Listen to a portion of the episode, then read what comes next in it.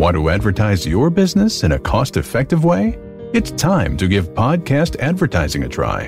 Research shows a high rate of podcast listeners made a purchase as a result of an ad they heard on a podcast. Visit podbean.com slash brands to launch a cost-effective podcast advertising campaign in minutes. That's P-O-D-B-E-A-N dot com slash brands. AEW successful? Why is Tony Khan running his promotion better than Vince McMahon and Bruce Pritchard are running Monday night and Friday night? Long term booking.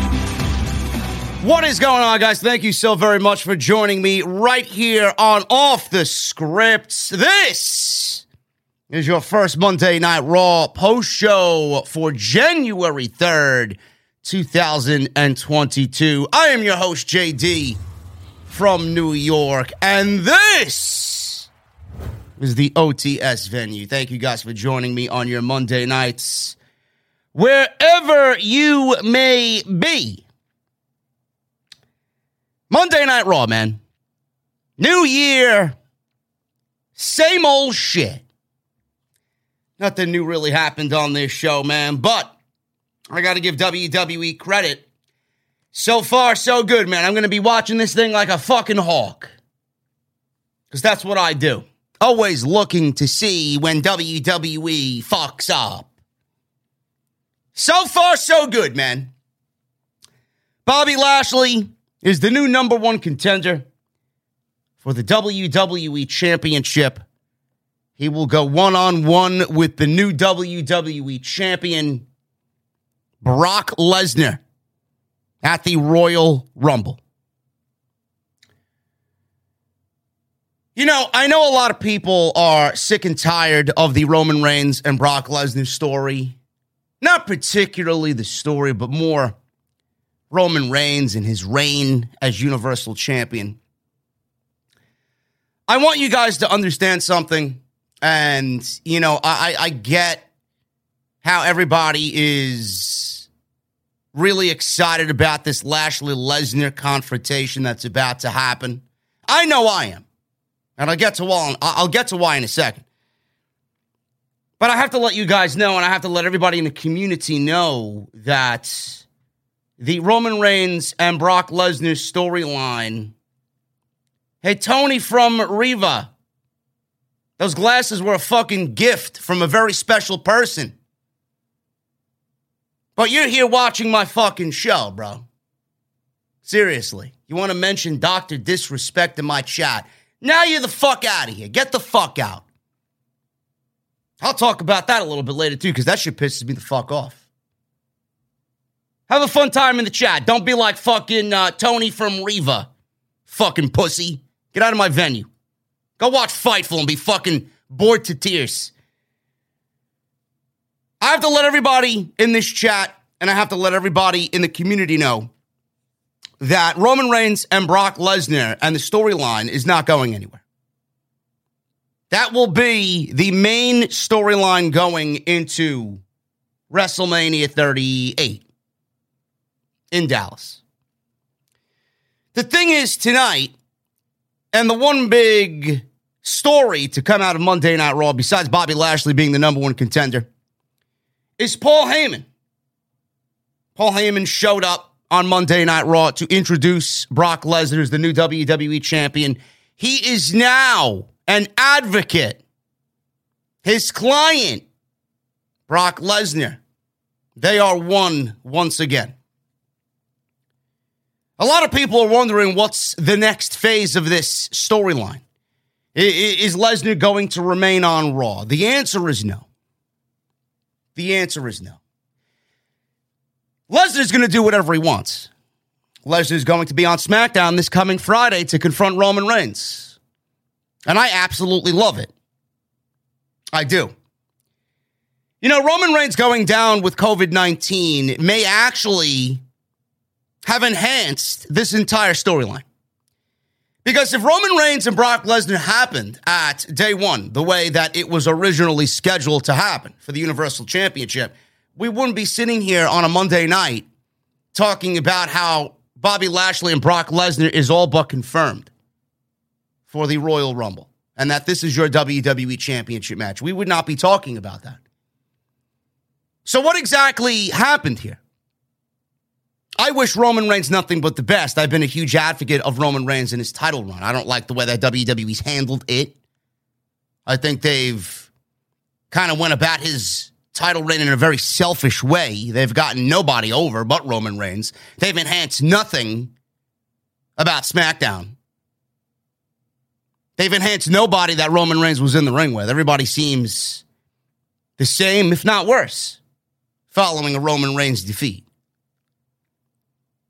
But the fact that Roman Reigns had COVID 19 somehow is enhancing this storyline. Now, he's going to get better. He's on SmackDown Friday. He's in good health. Good for him. I'm glad. But it's enhancing this entire Brock Lesnar and Roman Reigns storyline because now we're getting a nice little side quest with Brock Lesnar and Bobby Lashley. I'm surprised WWE is embracing this catastrophic situation. You know, normally WWE would have buckled at the knees and they would have panicked. And everybody's claiming, oh, my God, how could they do this to Big E? How could they do this to Big E? Oh, my God, give me a fucking break. Fuck Big E. Who gives a shit about fucking Big E? You kidding me? Big E was a failure of a WWE champion, not because he's not good, not because of the color of his skin. WWE didn't bury Big E because he's a black athlete. Don't get me started on that. Give me a break. WWE looked at Big E. WWE looked at the ratings on Monday night. WWE looked at merchandise sales. I'm assuming for Big E as a solo act away from the New Day, and nothing really resonated with anybody. Big E was a failure of a WWE champion. He had one of the worst reigns of the modern era. I don't know why anybody on social media would think otherwise unless you're pandering to a political agenda. Cut the shit. Big E's title reign fucking sucked dick completely. And like I said, it's not Big E's fault. This goes to WWE not being able to book baby faces. They did it with Drew McIntyre. They did it with Seth Rollins when he was WWE champion. They did it with Braun Strowman. And they did it with Big E. They did it with Roman Reigns when he was a baby face. They are notorious for booking baby faces into creative failure. So Big E lost the WWE championship and rightfully so, based on all the statistical analysis behind it. Now, I feel bad for Seth Rollins, Kevin Owens, and I did feel bad for Bobby Lashley last night, but I kind of knew where they were going after day one, or Saturday rather.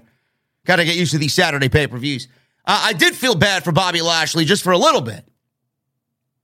But tonight he got the job done. I do feel bad for Kevin Owens and Seth Rollins because they are now completely taken out of the picture, and I don't know where WWE is going to go with Brock Lesnar as the WWE champion. I actually quite like it that way. I quite like it that way.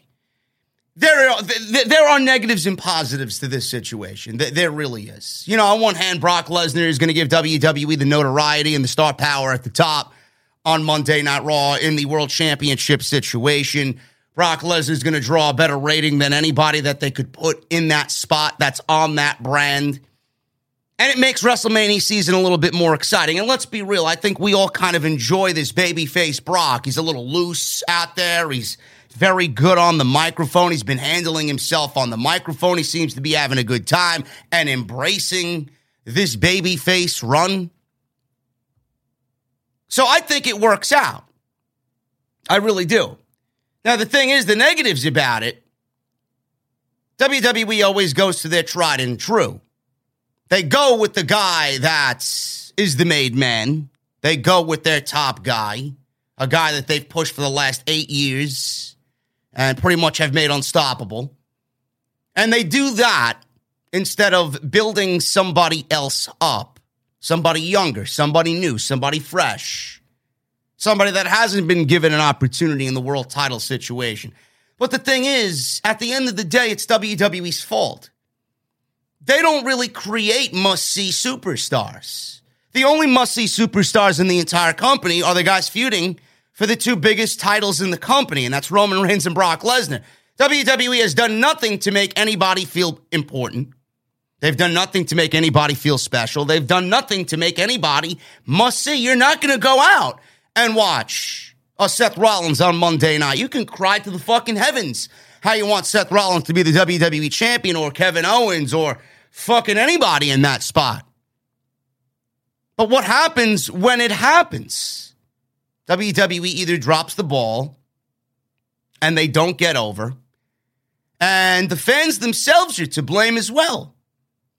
This is an equal fucking opportunity partnership, man. WWE fails normally, and then the fans, they end up crying about it on social media and then do nothing to support the decision that they so wanted. Where was everybody when Big E won the WWE Championship? Did you go out and watch the fucking show? Did you go out and support Big E? Why were the ratings some of the worst ratings in the history of Raw as Big E held the WWE Championship?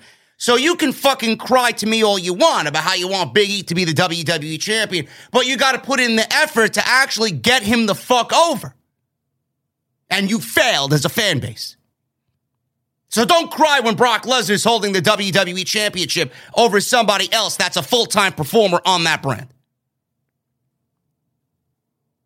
WWE has several different ways they can go about this now that we know Bobby Lashley and Brock Lesnar is the match at the Royal Rumble. What do we do? Do we give Bobby Lashley the WWE Championship? Do we go back and give it to a full time Monday Night Raw guy. Does anybody want to see Bobby Lashley as the WWE champion again? He was a great dominant champion, but I wouldn't call his reign all that great. Maybe this is going to be a second chance for Bobby Lashley. He did the first reign as a heel. Now he's somewhat of a in betweener. He's trending more towards a baby face in this second go around. Is that going to generate any interest? The answer is no. The answer is no. There'll be interest while he feuds with Brock Lesnar, but when he wins the WWE Championship, or I should say, if he wins the WWE Championship, there will be no interest there. WWE could do a couple of different things here, which I will go over right now. Nobody wants to see Bobby Lashley as the WWE Champion. Stop bullshitting me. See a bunch of I do's. Yes, I do. Yes, I do in the chat. No, you don't. No, you don't. I don't want Bobby Lashley as the WWE champion. I think there are much more suitable people on that brand for a WWE championship. Most likely Edge, AJ Styles, Kevin Owens, Seth Rollins. It's about time we get other people in the title picture. It's about time we get the WWE championship at the top of the card and base it around professional wrestling. Bobby Lashley is a very one dimensional athlete. We've seen it. Nothing's going to be different in this second go around. So spare me the fucking I do's or the yes I do's. No, you don't. And you should not want to see it. WWE has a couple of different avenues they could go down here. Brock Lesnar can beat Bobby Lashley. That's the simplest of the situations that we could really explore. He wins the match he retains the WWE Championship and WWE books Brock Lesnar versus Roman Reigns going into WrestleMania season And I said this on Saturday during my day one post show a unification match of the Universal Championship and the WWE Championship between Reigns and Lesnar at WrestleMania is the best solution for all of their problems. They have not embraced the brand split. They don't give a shit about the brand split. And I think this brand split that we have right now and have had for the last several years has actively ruined Monday night and Friday night. And with all of the terminations that we've seen over the past two years, I think it's about time we end the brand split. SmackDown is utter trash. Look at their roster and tell me it doesn't need an absolute fucking dire need for help. Same thing with Monday Night Raw. We've already seen rematches, rematches, and rematches galore. Ending the brand split would make the product better. It would enhance everything around it. One world champion is all you need. And you got the two guys right now in the very best moment to do it to get the job done. One championship means that everybody else fighting for that one championship is going to be more important because of it. One championship is going to make the world championship in WWE more important than it is right now having two championships. And it gives WWE the biggest main event that they could possibly do without getting a rock involved in the main event, which they also want more than likely for Los Angeles at SoFi Stadium next year. That's the easiest way to go about it. Will they do it? Probably not. It makes too much sense.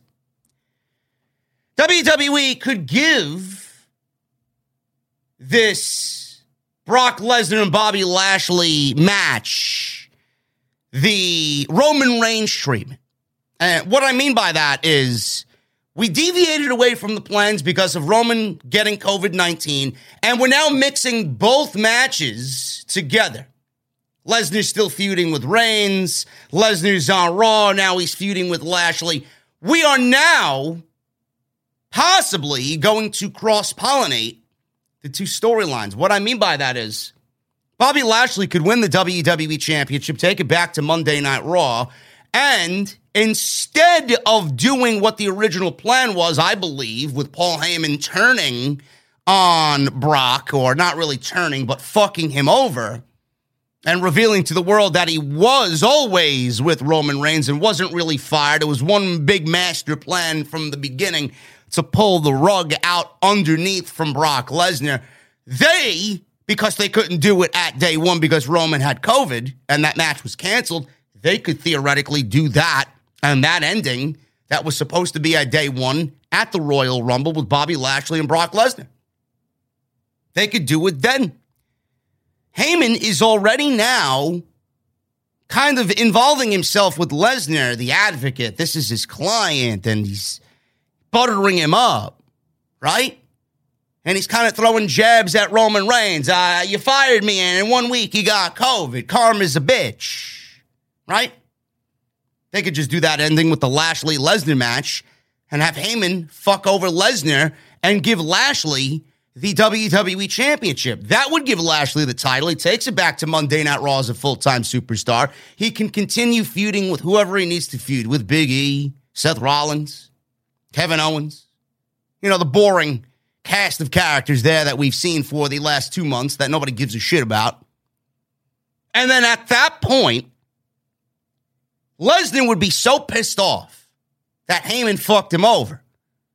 He ruined him from holding the WWE Championship. Lesnar would be so obsessed with getting back at Heyman and Reigns. He enters the Royal Rumble, and Brock Lesnar wins the Royal Rumble and challenges Roman Reigns at WrestleMania for the Universal Championship. Everything's kind of been suspended because of the Roman COVID situation, but you get your Lesnar and Reigns match at WrestleMania, and then Bobby Lashley can go on to defend the WWE Championship against whoever he is going to defend that title against at WrestleMania. I don't like that idea. I don't like that idea at all. I don't.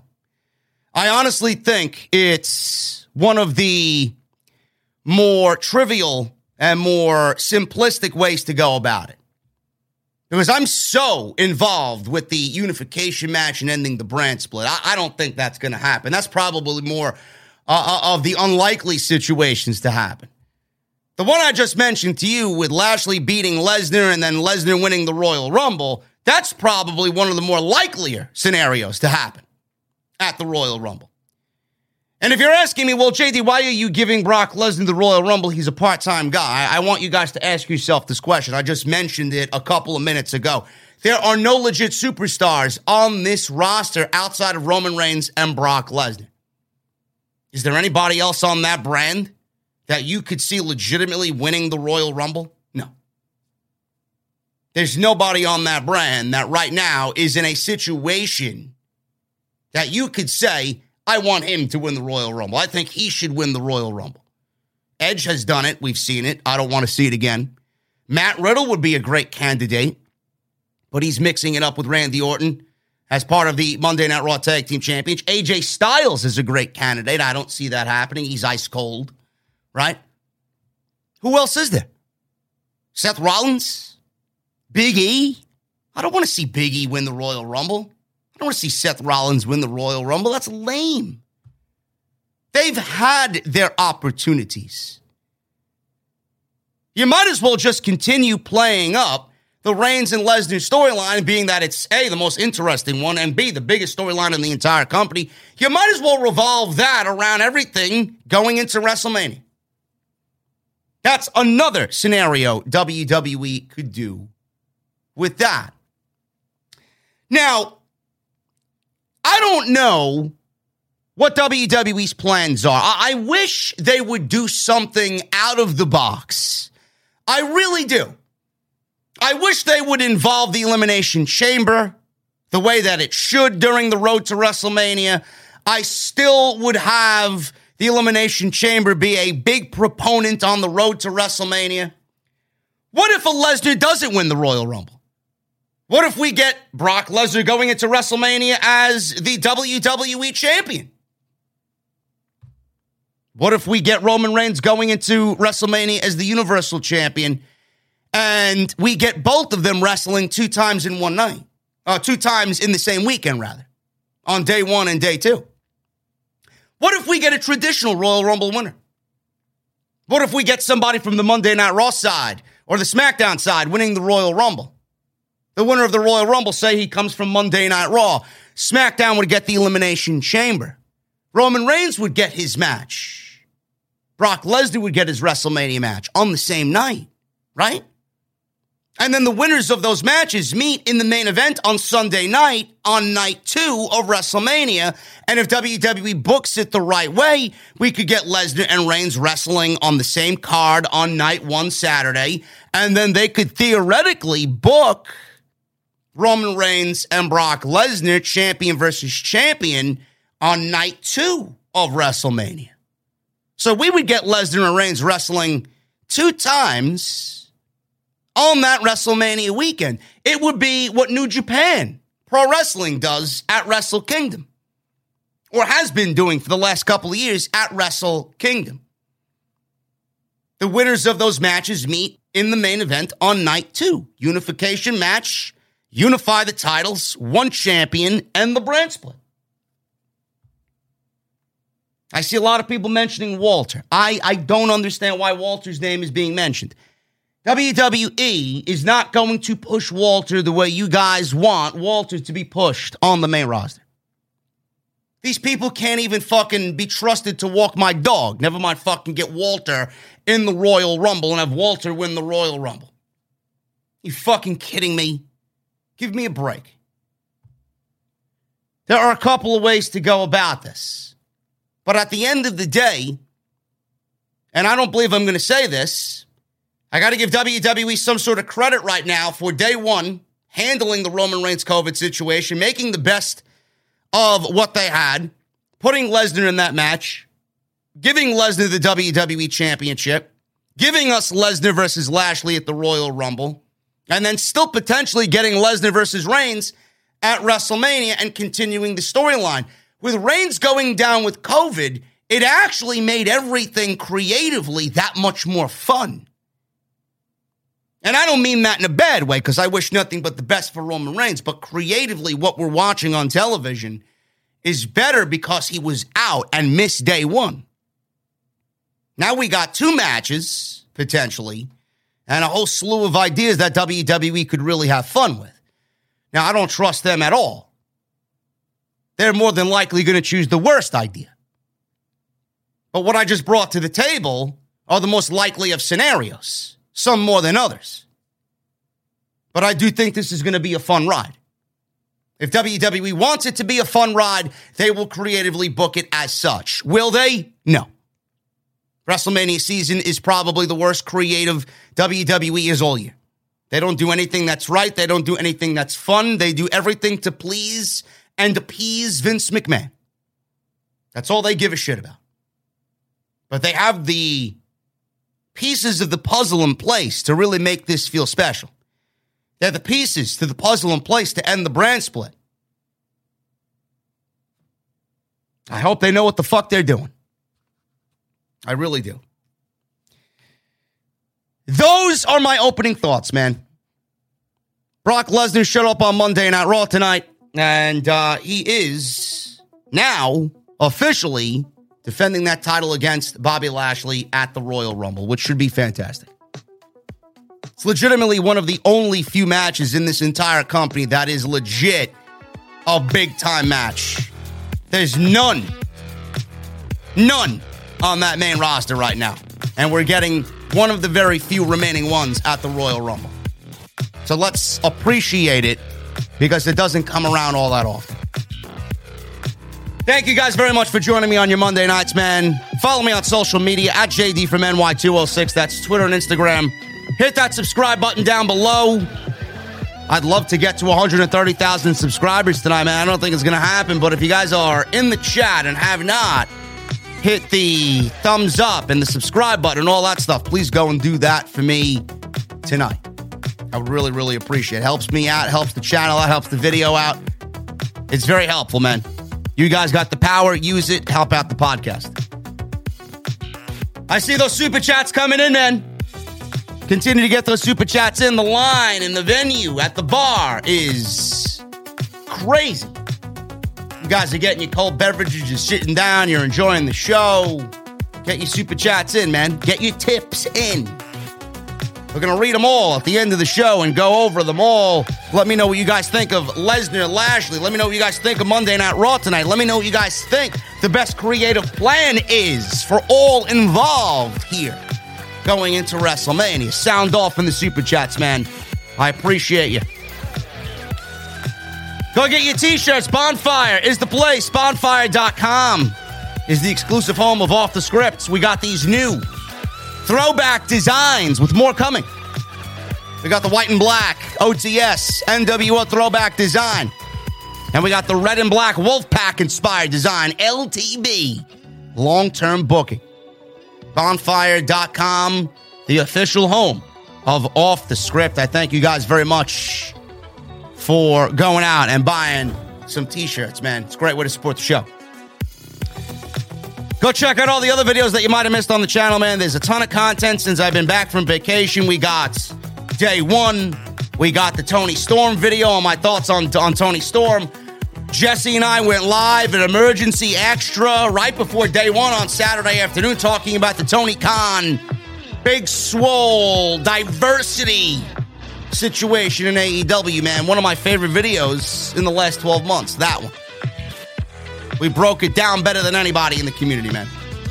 Loved it, loved it, loved it. If you missed that great discussion, go check it out. It's on the homepage right now. And tonight's show, sponsored by my great friends over at Honey.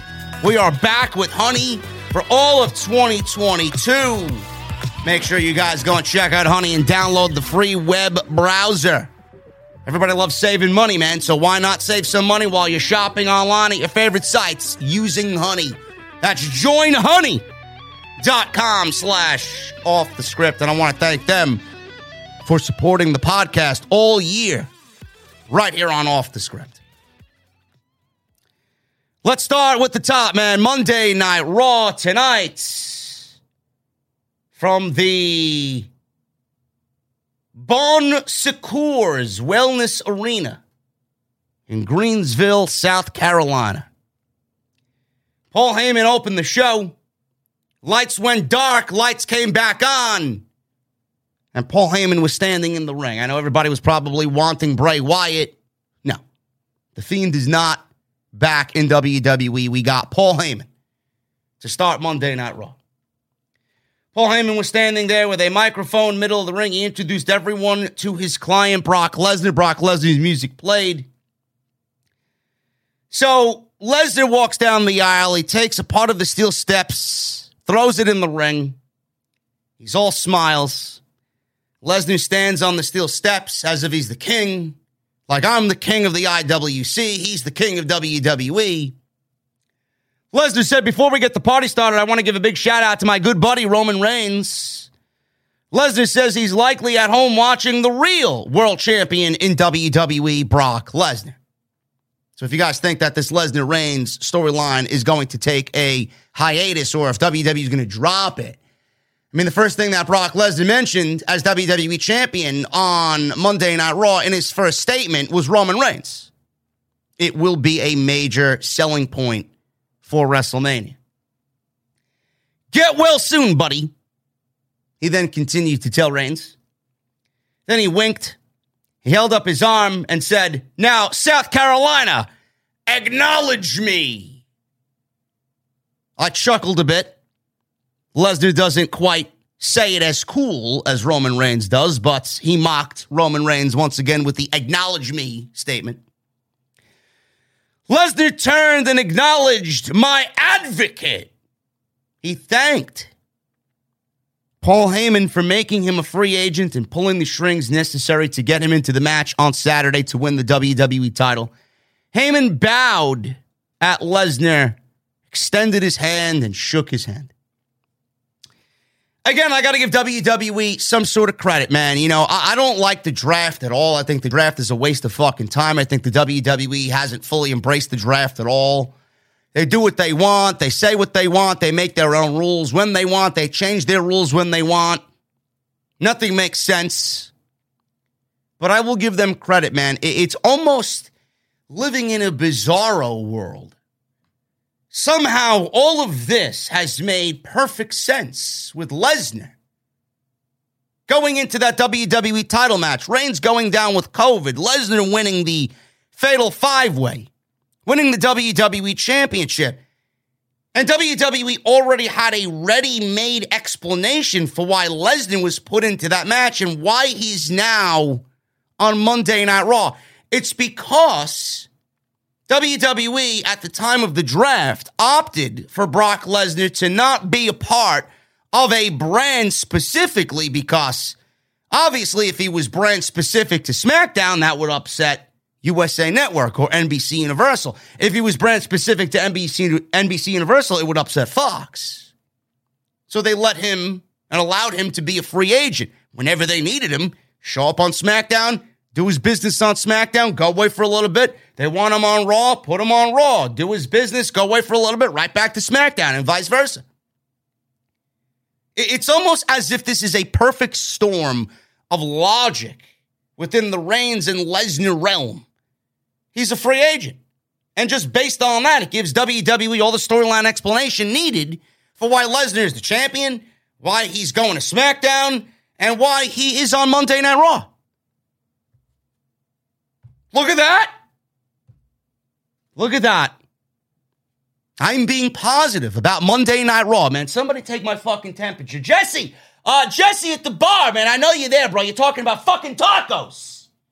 Talking about Thunder Rosa and your fucking tacos, tacos, man. You'd be lucky if Thunder Rosa touches any part of you, bro. Never mind your fucking tacos. Uh, do we got a thermometer behind the bar? somebody take my temperature, man. I'm speaking positively about WWE. I don't know. Anyway, Heyman talked about his negotiations and recap what Lesnar did on Saturday. He shifted to talking about the potential challenges in the Fatal Four Way. He said Seth Rollins and Kevin Owens have to be lumped in together because they are a team. I don't know if that is a uh, seed planted for what's to come, but it looks like WWE may take the easy way out here and pair Rollins and Owens and make them some makeshift tag team. which I am not a big fan of. So he suggested that they ask to be traded to SmackDown because there's a certain tribal chief who is feeling vulnerable right now. The crowd booed. It's a historical fact. I'm going to prove it to you. One week without me as special counsel, Roman Reigns already has COVID. Karma is a bitch, Heyman then proceeded to say. So I immediately jumped on Twitter because anybody that talks about COVID or mentions COVID in a storyline or uses COVID as a vehicle to sell something, people usually get their fucking balls twisted and they become fucking snowflakes in the instant. There were several wrestling accounts, very well known accounts in the community. Oh, this ain't it. Paul Heyman mentioned COVID to sell a storyline. This isn't it. The fuck isn't it? Your fucking views aren't it. Shut the fuck up. I'm tired of everybody claiming that everything is not it. Tired of everybody claiming that this is offensive or this shouldn't be said. The social media police, they just come out of nowhere. All of a sudden, man, ah, you can't do that. Go fuck yourself, man. You ain't telling me what the fuck I can do on my Twitter or what the fuck I can do on my podcast, man. You know what? I love Paul Heyman mentioning COVID. You want to know why? Because Paul Heyman is a fucking salesman. He's selling you on the continuation of Brock Lesnar or Roman Reigns. Paul Heyman is one of the smartest men in the history of this business. You don't think that Paul Heyman went to Roman Reigns to get approval on what he was going to say about Roman and COVID and his health in the promo tonight? You don't think Paul Heyman knows what is right and what is wrong? You think Paul Heyman would go out there on national television and say anything close to what is not right? Or something that's going to get him in hot water? You must be fucking new around here. Paul Heyman's promo was masterful, as always, because Paul Heyman is a master at what he does. So when you want to pick apart something that the master is doing, I think you should fucking quit while you're ahead. You fucking pussy ass snowflakes. I loved it. More of it. More of it on Friday just to see you fucking cry. I'll be there waiting with my empty cup to drink my fucking tears that I've collected from the fucking community of pussies out there. Heyman shifted to MVP, then said they would pivot away because no one talks about MVP. Nobody gives a shit about MVP. I LOL'd. I thought that was hysterical. Heyman and Lesnar then are standing there and they're talking about Bobby Lashley and how Bobby Lashley and Lesnar have never crossed paths. He says they've never shaken hands. They've never said hello to each other. He says it's likely that they are avoiding each other, but that's not true because neither of those two men avoid anything. Heyman talked about what Lashley did to Lesnar on Saturday night. Heyman says he's told Lesnar to his face that it didn't look like Lesnar was going to escape the hurt lock either. He said all of those moves by Lashley when he hit Lesnar from behind or when he hit Lesnar from behind, he said it was a whole different story. Or it would be a whole different story if they met face to face, one on one. He said they have been nothing, or he has nothing bad to say about Big E.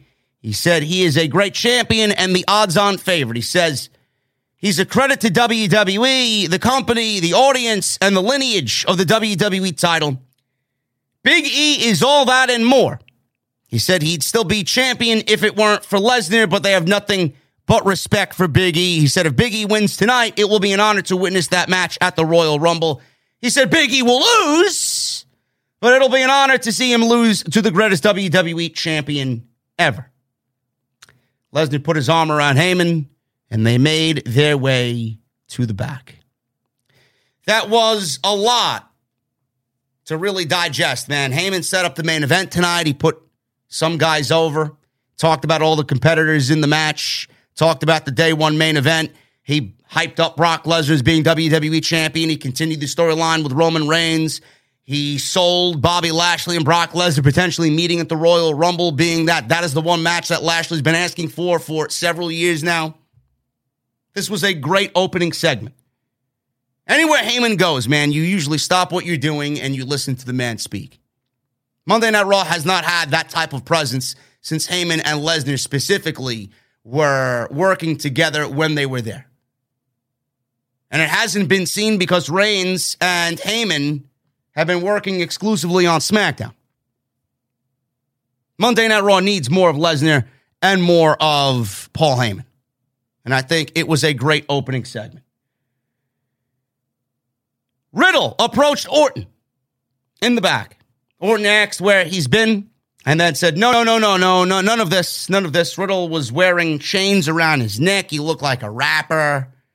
Riddle says it was great hanging out with amigos at day one. Riddle talked about becoming a rap group with Orton. Orton held out his hand. Riddle handed over his sunglasses and chain. Orton threw them aside. Riddle says he doesn't care about his connections with celebrities. He asks Riddle what happened to their New Year's resolutions. Riddle said they talked about going to the Grand Canyon together. They, they talked about going grocery shopping together because they needed some things and also listening to Randy more. Randy says they retain their tag team titles on Raw because their name is RK Bro. Chad Gable walked to the ring. We were getting a, uh, I was going to say American Alpha. I wish. Man, do I miss American Alpha. Jason Jordan and Chad Gable, man, what a fucking tag team, man. They didn't even get started, and they were over before they even began. American Alpha. Loved them. I thought they were great. Now we got the Alpha Academy and uh, Otis and Chad Gable versus RK Bro in a non title match.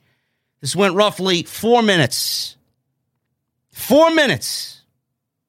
This really wasn't much of anything.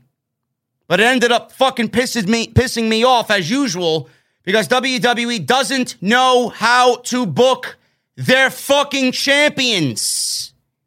It's the same shit every single fucking week. New year, same old Bruce fucking bullshit as far as creative is concerned. Riddle tried to make a hot tag to Orton. Gable pulled him off the apron.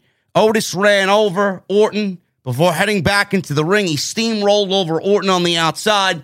Riddle tried for an RKO on Otis, but Otis countered into a world's strongest slam and he pinned Matt Riddle. And the Alpha Academy beats the Raw Tag Team Champions. Clean. One, two, three. This is the fucking problem. This is the problem, not only with WWE, but this is the problem with their tag team division. The RK Bronament ended with the Street Profits and RK Bro. RK Bro just beat the Street Profits Saturday night at day one at the pay per view. Clean. Then they show up on Monday Night Raw and lose a non title match to the Alpha Academy because WWE doesn't have any other fucking teams in the division for a competitive division, for a healthy division. They don't have any other teams in the division to put against each other because we've seen every fucking possible combination of matches since the goddamn uh, brand split draft. So now we're left with the Alpha Academy beating RK Bro, who have looked weak Alpha Academy. Alpha Academy beating RK Bro in a non title match to get a fucking Raw Tag Team title opportunity, more than likely at the Royal Rumble. This is what WWE has boiled their tag team division down to. This is why the champions and the championships mean jack shit. This is why your division sucks. Because of situations like this. I'll complain about it every single fucking time. There should be absolutely no reason why your tag team champions who just won a competitive match Saturday night show up on Monday night to lose in a non title match. How does anybody maintain momentum? How does anybody look good? And all because the Alpha Academy have been treated like fucking losers the last four weeks. All because they beat the tag team champions. Now they're contenders? WWE needs to fucking fix their goddamn tag team division. I talk about a unification of the uni- Universal and the WWE title. Motherfucker, unify those goddamn tag team titles. That is probably more needed than anything else. This shit sucks. I can't stand it. Fucking pains my soul to see champions lose in a non title match because WWE has no other way to crown a contender for said championship. Yeah, let's beat the champions on national television in a non title match. That'll do it. The fans don't know any better. They won't question. You know who will? I will. I'll always question because it fucking sucks and it doesn't make any sense. RK Bro wins. More than likely, Alpha Academy getting another tag team title opportunity. We got Sarah Schreiber interviewing MVP and Bobby Lashley. MVP seemed nervous and said the Almighty faces a very Herculean task. He walked away. Lashley stared at the camera and said, Brock Lesnar fears me. More than likely, he doesn't fear anything. But Lashley seems to think that Lesnar fears him. No. Nothing scares Brock Lesnar. We got Kevin Patrick interviewing Omos.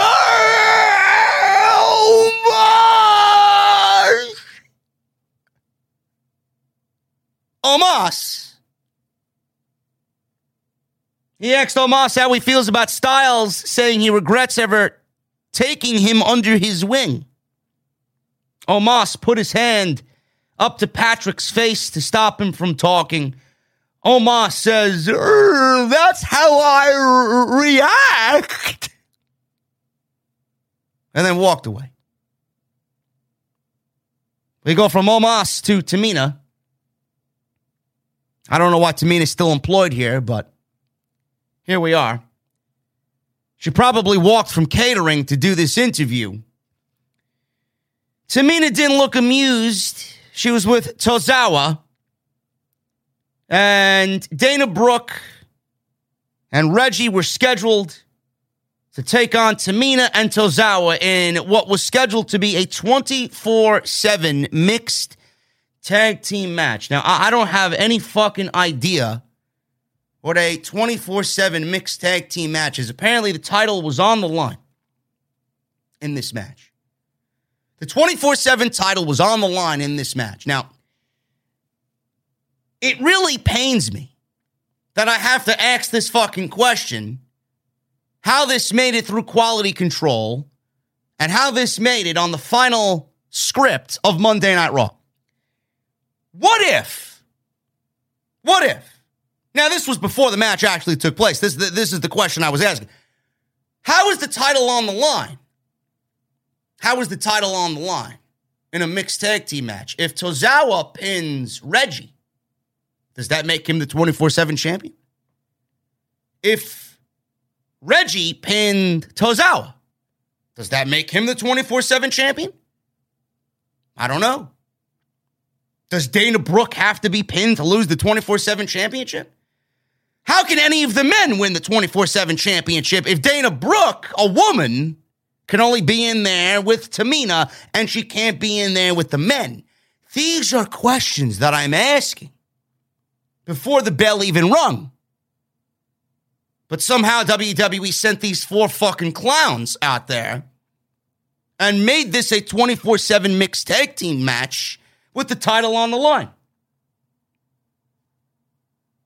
I don't know why I have to ask these questions, and yet WWE just seemingly throws anything on television with no rhyme or reason. Two minutes.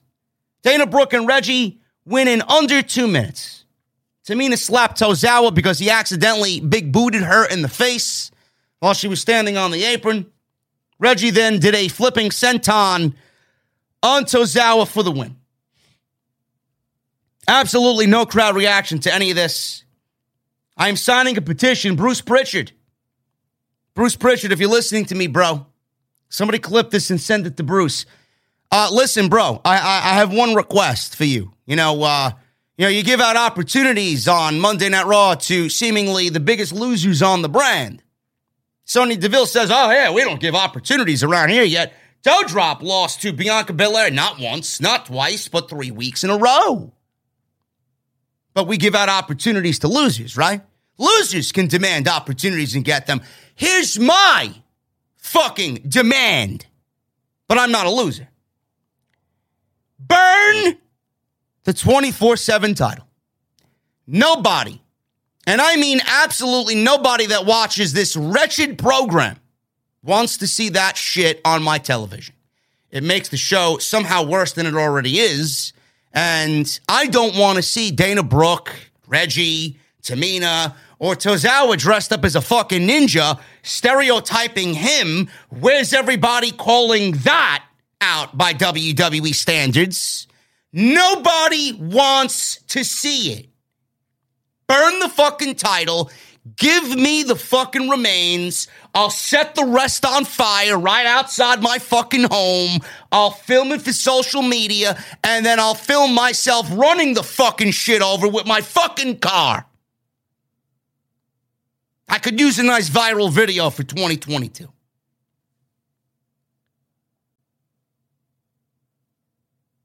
Becky Lynch. Somehow we're getting worse as the show goes on. Becky Lynch is out there, fans are booing. I don't know whether to boo, to cheer, to walk away, go walk the dog, go fucking scoop cat litter, go take a fucking shower, go find a snack in the kitchen, make myself a cup of coffee. I don't know what I should do when Becky Lynch is on TV, man. More than likely, I end up muting the television because her fucking voice makes my ears bleed. Becky Lynch is out there. She talked about it being 2022. She said there's something about the new year that inspires so much hope in people. Oh, yeah? Clearly, it did not inspire the writing team to write a good show for the first show of the year. Clearly. Where's that hope, Bruce? Do you have any? I don't think so. She said, It doesn't matter how much you failed in the past. New year, new you, huh? She said, All those women in the back have at the top of their New Year's resolutions to become the Raw Women's Champion. That's a very short list of women, Becky. That roster is looking incredibly weak. She said her resolution is to remain the Raw Women's Champion. She said she is the homostasius of the division, and they cannot beat her. I don't know. She said that she hasn't yet reflected on her prior year yet. She said she realizes she has become a work of art. She said if you go to a museum, then added, I don't know. Uh, I don't know if you people do that. You might not understand all of the nuances and complexities, but you look at it in awe and it makes you feel, she said. You know, she said that she is a work of art. This entire fucking character is not a work of art. This segment wasn't a work of art. This show is not a work of art. You know what a work of art is? The fucking intro to this podcast, man. That's a work of art. Designed and developed by a group of talented individuals, man. A work of art is not Becky Lynch. Seriously.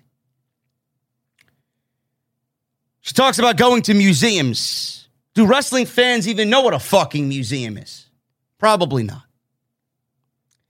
She said, Fine art also reveals the truth. She calls herself WWE's Vincent Van Gogh.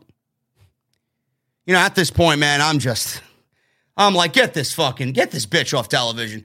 Seriously, get, get this woman off of television, man. She is absolutely the most cringiest of characters in the entire company. Seriously, she sucks. She told the crowd that they're not going to lose that last 10 pounds or get that job promotion they've been looking for. And they're not going to get out of South Carolina any more than the women in the back are going to finally win the Raw Women's title. She said Liv failed on the very first day of the new year, breaking her promise to herself and all of the fans. Liv Morgan then comes out She has new theme music because I don't know what the fuck was wrong with her old theme music. Now she has theme music that fits her character and her losing streak. Lame. She got new music that identifies as nothing. It's unidentifiable. Just like WWE does to all of their superstars. Liv Morgan's music was identifiable when I heard the first couple of notes. Now, I can't tell it from fucking Dana Brooks' theme music. Who gives a shit? One of WWE's glaring problems. They got people writing their fucking wrestler themes that don't know what the fuck they're doing, man. They have taken so much identity away from everybody, everybody on that roster via their theme music that nobody feels important. They have lost track. They have lost sight of how important theme music is to the people that perform on their shows. I can't tell these theme musics apart. I can't. The only one that is recognizable is Roman Reigns. And Shinsuke Nakamura, being that he still has his old NXT theme. Everybody's theme is fucking atrocious. Trash. Now you can add Liv Morgan's name to that list. Liv comes out. She told Becky she doesn't like her new jacket. Maybe she should go uh, talk to Ikemen Jiro on NXT. He's got some great jackets, right? With jacket time. jacket time on Tuesday night. He's got a whole fucking slew of jackets. She doesn't like her new jacket. She told no one is harder on herself than she is. She said Becky knows just how close she was to winning the title on Saturday. Liv, honey, let me tell you something. I love you. I do. I'm a fan. You were close to winning the championship. Close to winning the championship means you are a loser. You lost. Doesn't matter how close you came, you ended up being a loser. So please spare me the fucking boo hoo. Oh my God, I came close. No, you didn't. You had a great match. But when I read the Daily News box score, I see Liv Morgan losing. Becky Lynch defeats Liv Morgan. So she came close. Becky said she got one thing wrong, though. As Liv entered the ring, she told Becky she got one more thing wrong. She said she vowed to herself to give it her all every time she got the chance to step into the ring, and that's exactly what I did at day one. Becky said, Yeah, that's lovely and all. She said one day she might win the title, but only after she retires. She said there's only one big time, and it sure as hell ain't Liv Morgan. Bianca Belair then comes out and she dances herself down the aisle. Belair said she is sick and tired of hearing Becky come out there week after week after week saying she's untouchable. I'm fucking untouchable, man. Nobody does a live stream like I do, man. With the production value is me. If you want to start throwing that word around, you should be start. You should start really mentioning my name, not Becky Lynch. Anyway, Belair said she's sick and tired of hearing Becky Lynch saying she's untouchable. She said she is not buying the hype. She said she doesn't trust her as far as she can throw her, but that's a, that doesn't make sense because Belair said she could throw Becky Lynch pretty damn far. She said she took a detour with Doudrop. Doudrop. And stepped aside graciously. And she is right back in line for big time cringe. Becky said the two of them have fallen victim to her routine beat, sleep, repeat. Oh, now we're stealing Brock Lesnar and Paul Heyman catchphrases. That's great. That's great. Can we be original, Becky? I don't think there's a uh, original bone in Becky Lynch's body. She's stealing Conor McGregor's shtick. Now she's stealing Heyman's shtick, right? Give me a break. She said they can get together and form a support group for people who almost beat her but have come up short.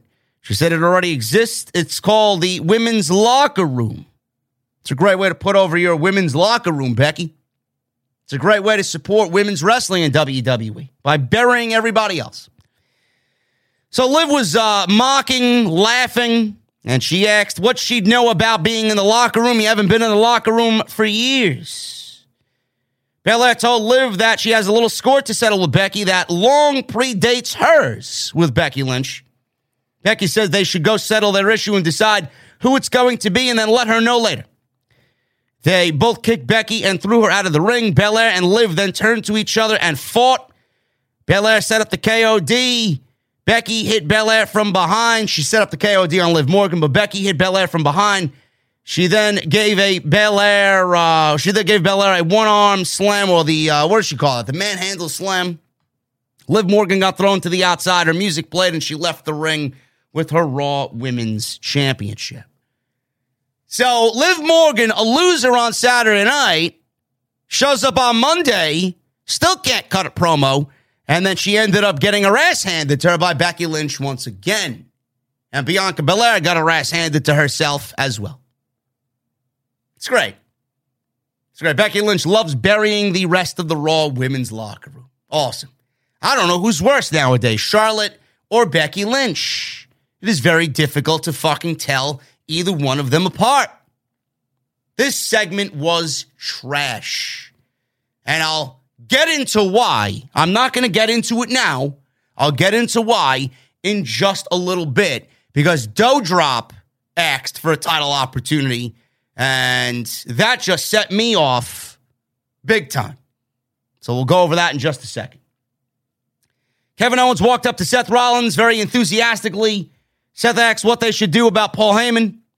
He says that they should staple his lips shut, rip his tongue out of his mouth. Which one should we do? He said he considered castration, but I don't think he uses it much anyway. Ha ha ha ha. KO voted for Staples, but said they can figure it out later. He says they need to devise a strategy for tonight. He said they're back to the original issue going into day one with Lashley and Big E as obstacles. Kevin Owens suggested they stick to their plan of winning together. He said it doesn't matter which one of them wins. And the person who doesn't win helps the winner beat Lesnar. And then they face each other at WrestleMania. Sounds like a huge match. Seth says he loves it, called it a great plan. He says they can trust each other. Seth then said, I trust you. Seth patted KO on the shoulder, walked away. Kevin Owens questioned, You're not lying about that, are you? I don't know what they're doing with Kevin Owens and Seth Rollins, but I have a feeling they're going to make them a makeshift tag team because WWE doesn't know what else to do with two guys like Kevin Owens and Seth Rollins, and then they ended up and then they end up pairing them together because there's nothing for them creatively. They'll get bored, and WWE's like, right, let's make them a team because Matt Riddle and Randy Orton are going to be to be together for too much longer. Let's make them a team. Give me a break. Rhea Ripley. Good old Rhea Ripley, man. The biggest loser of the women's locker room has entered the chat. Rhea Ripley. And Nikki Trash, T R A S H. They made their way to the ring for a tag team title match with Carmella and Queen Zelina. I heard legitimate fucking crickets. It's not the summertime. Crickets really aren't out and about nowadays, man. It's fucking 30 degrees. It's cold. It's snowy in New York City, right? I'm hearing fucking crickets outside, man, because Rhea Ripley and Nikki T R A S H have entered the room. This match was a complete waste of time. Remember when I asked Bruce about burning the fucking 24 7 title? Can we do that with the women's tag team titles as well? I've never seen a more worthless set of titles in my entire 30 plus years watching WWE television. Get rid of them. There are no tag teams. Why are we giving token championships to fucking undeserving performers? There's no division. What is the point of having women's tag team championships? Just boggles my mind. Carmella and Vega win in about three minutes because that's the going rate of these matches nowadays on Monday Night Raw. If you're not in the main event, you get three minutes. You get three minutes. You get three minutes. It's the fucking going rate on Raw. Three minute matches. Ripley was in briefly at the beginning, tagged in Nikki TR ASH. Nikki lifted Vega on her shoulders. Vega slipped free rolled her up for a leverage one, two, three. Ripley looked upset with Nikki for letting the team down again. Nikki stood there and tried to explain what happened. But Rhea, but Rhea, I'm a loser. Please, I wear butterflies on my fucking wrestling gear. I wear a mask. I'm a comic book fucking moron. I'm a loser. I don't even know what I'm doing here. They called me up and changed my name because Karrion Kross was on the main roster and they gave me a fucking butterfly mask. Please, please don't be angry with me. Rhea Ripley is beyond repair. I won't be surprised if Rhea Ripley ends up on Nick Khan's cut list. I really don't. It's unbelievable, man. It really is unbelievable. You know, you know what Rhea Ripley reminds me of? You know what Rhea, Rhea Ripley reminds me of, man? When I'm listening to my tunes on Spotify in the in the Stang, right?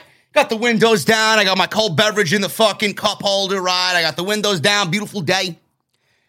And then I got Exodus or Testament. Let's use Testament. Testament's one of my favorite thrash metal bands of all time, man. We got Testament, Disciples of the Watch, coming on, right?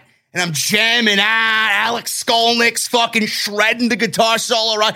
And then when that song is over, the next song that comes on is Metallica and something from the album Load. Instant skip. I hit my fucking dash, my touch screen, skip. And then a song from Metallica's Saint Anger comes on. Skip. That's Rhea Ripley to me.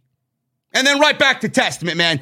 Give me some practice what you preach. Out. Rhea Ripley is fucking garbage. There's a reason why they paired her with Nikki T R A S H because trash is exactly what Rhea Ripley is beyond repair, dead. I don't know if anything can save Rhea Ripley. Heel turn, a Royal Rumble victory. I don't give a fuck. You ruined her so much with this pairing that I don't give a shit what she does. I really don't. I don't give a shit what she does. Get rid of her. Uh, the Street Profits, they made their way to the ring. And uh, shout out to Bianca Belair because she designed the Street Profits gear at day one. And I think that was the best looking gear that the Street Profits have had so far. I think it looks great. They were backstage and they were interviewed with uh, Kevin Smith, or no, what's his name? Kevin Patrick? Or one of those guys backstage. I don't know. So we got these guys and they're interviewed, and then they say that they're throwing their names in the hat and they officially declare themselves for the Royal Rumble. Angelo Dawkins says it's every man for himself, and Montez says that they will be in the Royal Rumble match on January 29th. Um, you know, I appreciate WWE announcing Royal Rumble participants early. I do. But the thing is, we got Angelo Dawkins, Montez Ford, Rey Mysterio, and Dominic Mysterio on this show announcing that they're going to be in the Royal Rumble. None of these four men are going to win the Royal Rumble.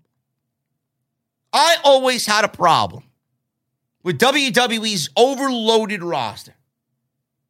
WWE has the opportunity to fill that ring with 30 fucking people.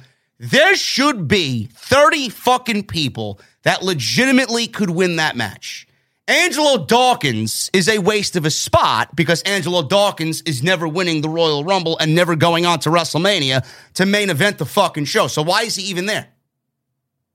Why do they allow nothing tag team wrestlers in the Royal Rumble? I never understood that. I never understood that. That spot should go to somebody in NXT, man. You should fill the Royal Rumble with believable fucking men that you got and give me a Bron Breakker. give me a Pete Dunne, give me a Tommaso Ciampa, give me a Tony D in the Royal Rumble. What are we doing? There's more than enough for you to fill that fucking Royal Rumble. You don't need to add Angelo fucking Dawkins or Dominic Mysterio to the Royal Rumble. Give me a break. It's a waste of a fucking Royal Rumble spot. Filler. One thing I hate about the Royal Rumble, it's fucking filler spots. Street Profits, two minutes. This was less than three minutes. I guess they didn't get the going rate on Monday Night Raw. Two minutes. They beat Commander Azeez and Apollo Crews. When was the last time Apollo Crews won a match? Does anybody know? Anybody in the venue know? Apollo Crews is back in the kitchen. Oh, he's stocked in the freezer. All right. Yeah, that's where he's been, right? Man, tell him that freezer is fucking organized, man. I walked in there the other day, man. That, that shit looks fucking great, man. Holy shit, he even fucking cleaned it in there, man. I know it was a little dingy. He cleaned it fucking immaculate. Hey, he's better off doing that than fucking wrestling, I know. We'll pay him better over here, too. It's a more fun environment over here. This fucking guy. When does Apollo Crews won a fucking match, man? I can't remember. Profits win in two minutes. Angelo Dawkins and Mr. Montez Ford take care of Apollo and Commander Azeez. Montez with a sky high frog splash. That was it. His last win was at WrestleMania last year in that Nigerian drum match, the chat says. Jesus fucking Christ, man. If you don't think Apollo Crews is going to end up on Nick Conman's cut list, I don't know what to tell you. I don't know what to tell you. Tag team division is so weak that they got Apollo Crews and Commander Azeez now as a makeshift tag team. It's great. It's awesome. Sarah Schreiber interviewed Damian Priest about this unique situation tonight. Unique it was not. Priest says it's not champion's advantage tonight. If Damian Priest gets counted out or DQ'd, he loses the United States Championship, man. Wow. Wow, what a what a creative idea. Bruce, did it did it take you long to come up with that idea, bro? Wow, what were you doing on Sunday afternoon, man, that you called Vince at 3 o'clock in the afternoon? Ah, I got this great idea, Vince. Talking about the stipulation. He said if he keeps his cool, calm, and collected side, he'll win. He said he'll also win if Damian Priest comes out and has that bad side as well. Either way, either side, Damian Priest remains United States champion. Backstage, we got Doudrop. You know, Doudrop. She barged in on Adam Pearce and Sonya Deville. She took issue with Bianca Belair and Liv Morgan wanting another title opportunity. She said she didn't want to be left out. Pearce asked respectfully why Doudrop was yelling at them Doudrop then drops this gem. Listen to this. Doudrop said she is tired and everybody is tired of seeing the same women get chance after chance after chance at the title and demanded that she gets her first chance at the Monday Night Raw Women's Championship.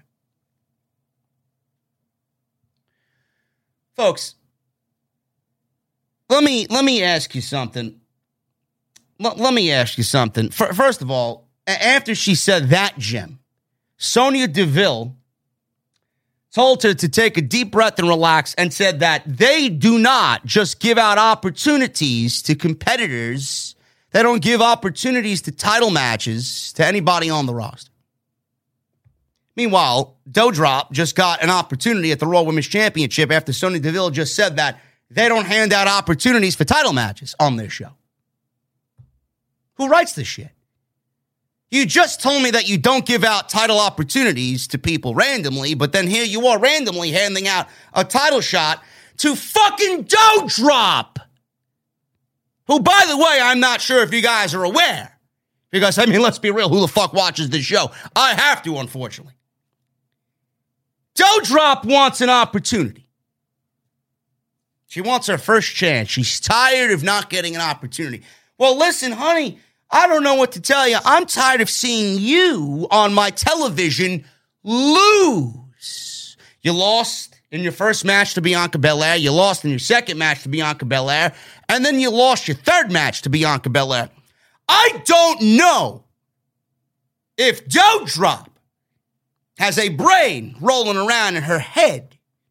But what I think is I don't know how you could lose once, twice, three times to Bianca Belair and then have the fucking balls to go and storm in there and ask Adam Pearce and Sonya Deville for a fucking title match.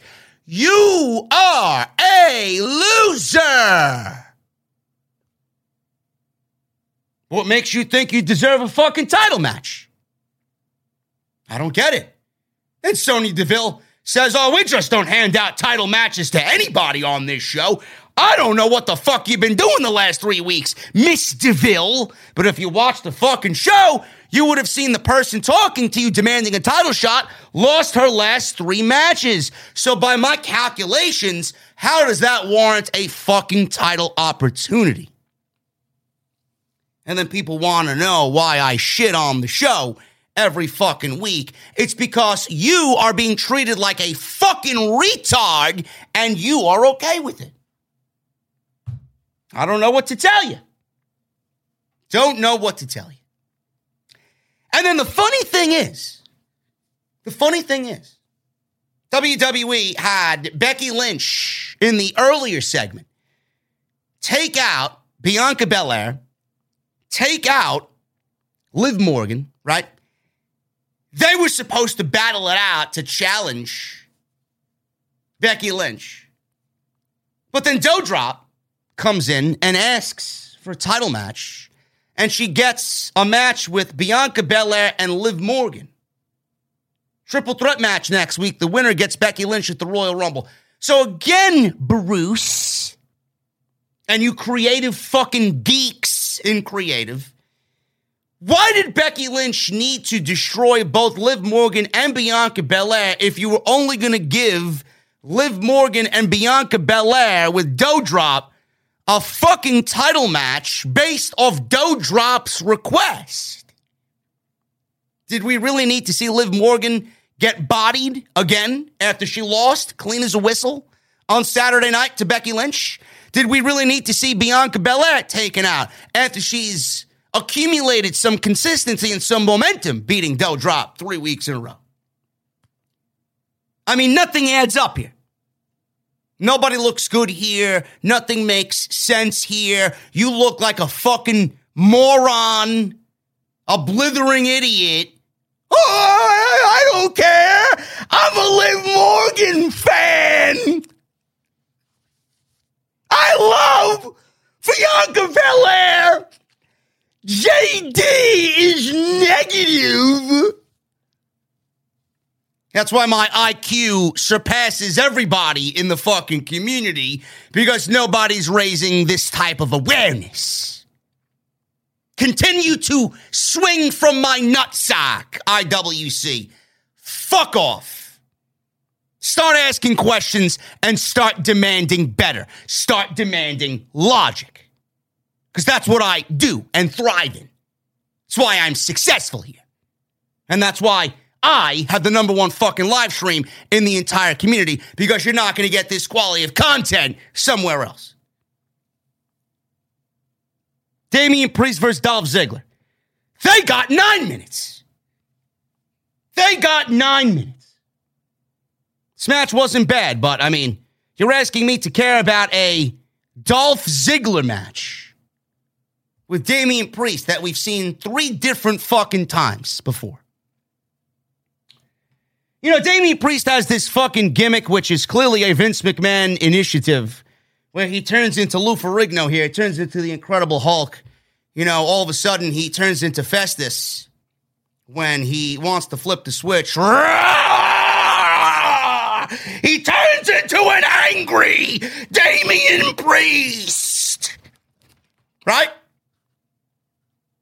turns all angry. Like Beth Phoenix at day one. He turns into a fucking zombie from Resident Evil at day one. Like, what, what's with this forced bullshit? Damian Priest is cool. Damian Priest is a ladies' man. Damian Priest likes to enjoy the nightlife and a cold beverage. You're turning Damian Priest into a fucking joke. I don't get it. He beat Ziggler in nine minutes. Wasn't bad. But please, ask me why I should care. about Damian Priest and Dolph Ziggler. Ziggler hit a tornado DDT off the barricade, which led to a break. One minute into the match, we go to commercial break. So please ask me how I should fucking care about this match when one minute in, we got a commercial break for four minutes, and then we get five minutes of TV match. Don't know how I'm supposed to care, but here we are. Priest fought back after the break. Ziggler came back with a running knee strike for two. Priest came back with some kicks and a big DDT of his own for a two count. Ziggler had the referee distracted, which allowed Bobby Roode to drop Priest from the top rope. Ziggler followed with a Fameasser for a near fall. Priest decked Ziggler with a uh, uh, right hand, I, I guess, before going after Roode. He was about to attack Bobby Roode with the steel chair. Entered the ring at a nine count, so he didn't get counted out.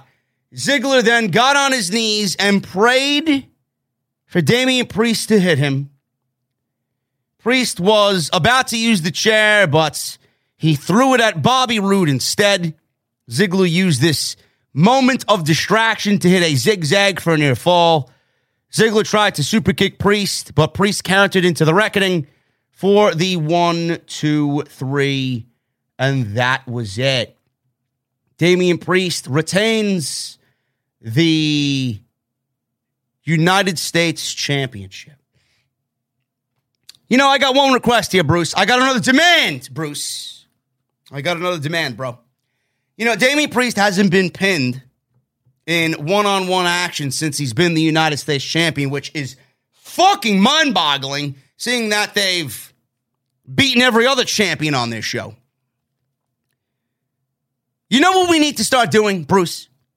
We need to start building some legit, credible threats for Damian Priest so that he may have a challenge and a meaningful storyline and a meaningful title feud going into WrestleMania. Let's start building somebody up because Damian Priest has been one of the better protected superstars on the brand. Here's an idea. How about Austin Theory? How about Austin Theory take the United States Championship from Damian Priest and then we move Damian Priest on into the main event scene? That's what I think should happen. Will WWE do that? I don't know. I don't know. But we need to start finding better opponents and more meaningful feuds for Damian Priest, who hasn't been pinned as the United States champion. Speaking of Austin Theory, he rolled into Vince McMahon's office. Vince McMahon was on his cell phone, probably talking to Bruce. Vince was upset. Theory apologized. He offered to leave. McMahon says, when people say they're sorry, it's a sign of weakness. Theory asked about his rematch with Finn Balor. McMahon said, Well, you lost to the guy. What do you want? Then you made it up, and then some. Vince liked that he attacked Finn Balor from behind. Theory said McMahon taught him to expect the unexpected. They sat down, they chatted. Theory was eager to what Vince McMahon was telling him, listening very intently. He told Theory that he is entered, Vince did, in the Royal Rumble, giving him a path to the WrestleMania main event. Theory sat there at a loss for words. Austin Theory is going to have a very good Royal Rumble. That's the type of match that you need to give Theory, not necessarily win the Royal Rumble, but have a great showing. You know, you talk about the Iron Man in the Royal Rumble. Who's going to be the guy that's going to go the distance in the Royal Rumble? That spot is tailor made for somebody like Austin Theory. Let's check the chat. We got 2,600. We just hit 2,600 live viewers here in the venue for the Monday Night Raw post show, man. I appreciate you guys very, very much.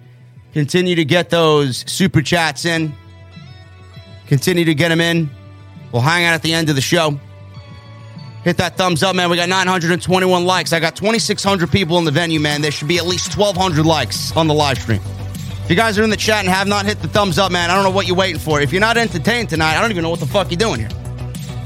I've been on a roll tonight, man. I've been on fire.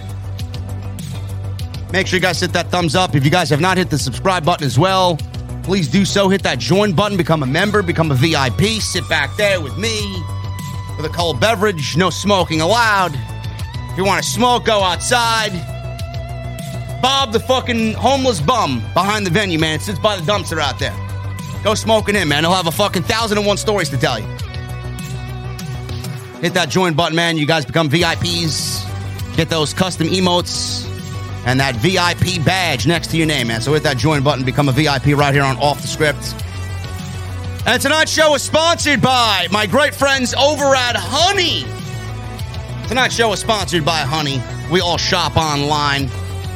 And we've all seen that promo code field taunting us like WWE taunts us with terrible creative. But thanks to Honey, manually searching for coupon codes is now a thing of the past. Honey is a free browser extension that scours the internet for promo codes and applies the best one it finds to your cart. Honey also supports over 30,000 stores online. They range from sites that have tech and gaming products to popular fashion brands and even food delivery. Imagine you're shopping online on one of your favorite sites. When you go to checkout, the Honey button will drop down and all you have to do is click apply coupons. Wait a few seconds, Honey's going to search for coupons that it finds for that site. And if Honey finds a working coupon, you guys are going to watch the prices drop. Now, I use Honey all the time, man. It's free. You download it, it sits in your web browser. You see this chair that I'm sitting in right now? My beautiful new Razer gaming chair. Where do you where do you think I got it, man? I got it at one of my favorite sites, and I used Honey to save some money on this thing because I need to sit comfortably to do the live streams for you guys every night, man. How do you think I got it? Honey. Worked wonders. Honey has found over 17 million members, over 2 billion, yes, billion dollars in savings. If you don't already have Honey, you could to be missing out on free savings. It literally is free, it installs in seconds. And by getting it, you'll be doing yourself a favor and you'll be doing this podcast a favor because you'll be actively supporting Off the Script. Get Honey for free at joinhoney.com slash off the script. That's joinhoney.com slash off the scripts. And I want to thank them for once again being a great partner for all of 2022 right here on OTS. Miz and Maurice. We got more cringe from the It couple. They came out and they were in the middle of the ring. They were about to continue this feud with Edge and the Glamazon Beth Phoenix. Said Edge was a one time Grand Slam champion. Maurice corrected Miz's attempts at French. He tried to speak French. It came off very cringe. His segment was very cringe. He says he could see a look of defeat in Edge's eyes on Saturday night of day one. The look of a young boy asking for his mommy, or in Edge's case, his wife. I was going to lay Edge to rest, and then his wife showed up. He said Edge hid behind his wife. What kind of man does that? Ha ha ha. The guy talking does that. He said Edge doesn't deserve their respect. Maurice looked into Edge's eyes and says that he's a brave, or that he is brave, and that's why she married him. She said if Phoenix shows up tonight, she'd punch her right in the face. So obviously, Beth Phoenix's music hits. She doesn't do the what she did on day one. She didn't make any snarling, and she didn't really uh, wave her tongue about in a in a very fierce manner, a very forced manner. Whatever the fuck she did at day one on Saturday night. So she comes out, and she stands there. She stands there. Edge did most of the talking. Edge told Miz most people would take the L and move on.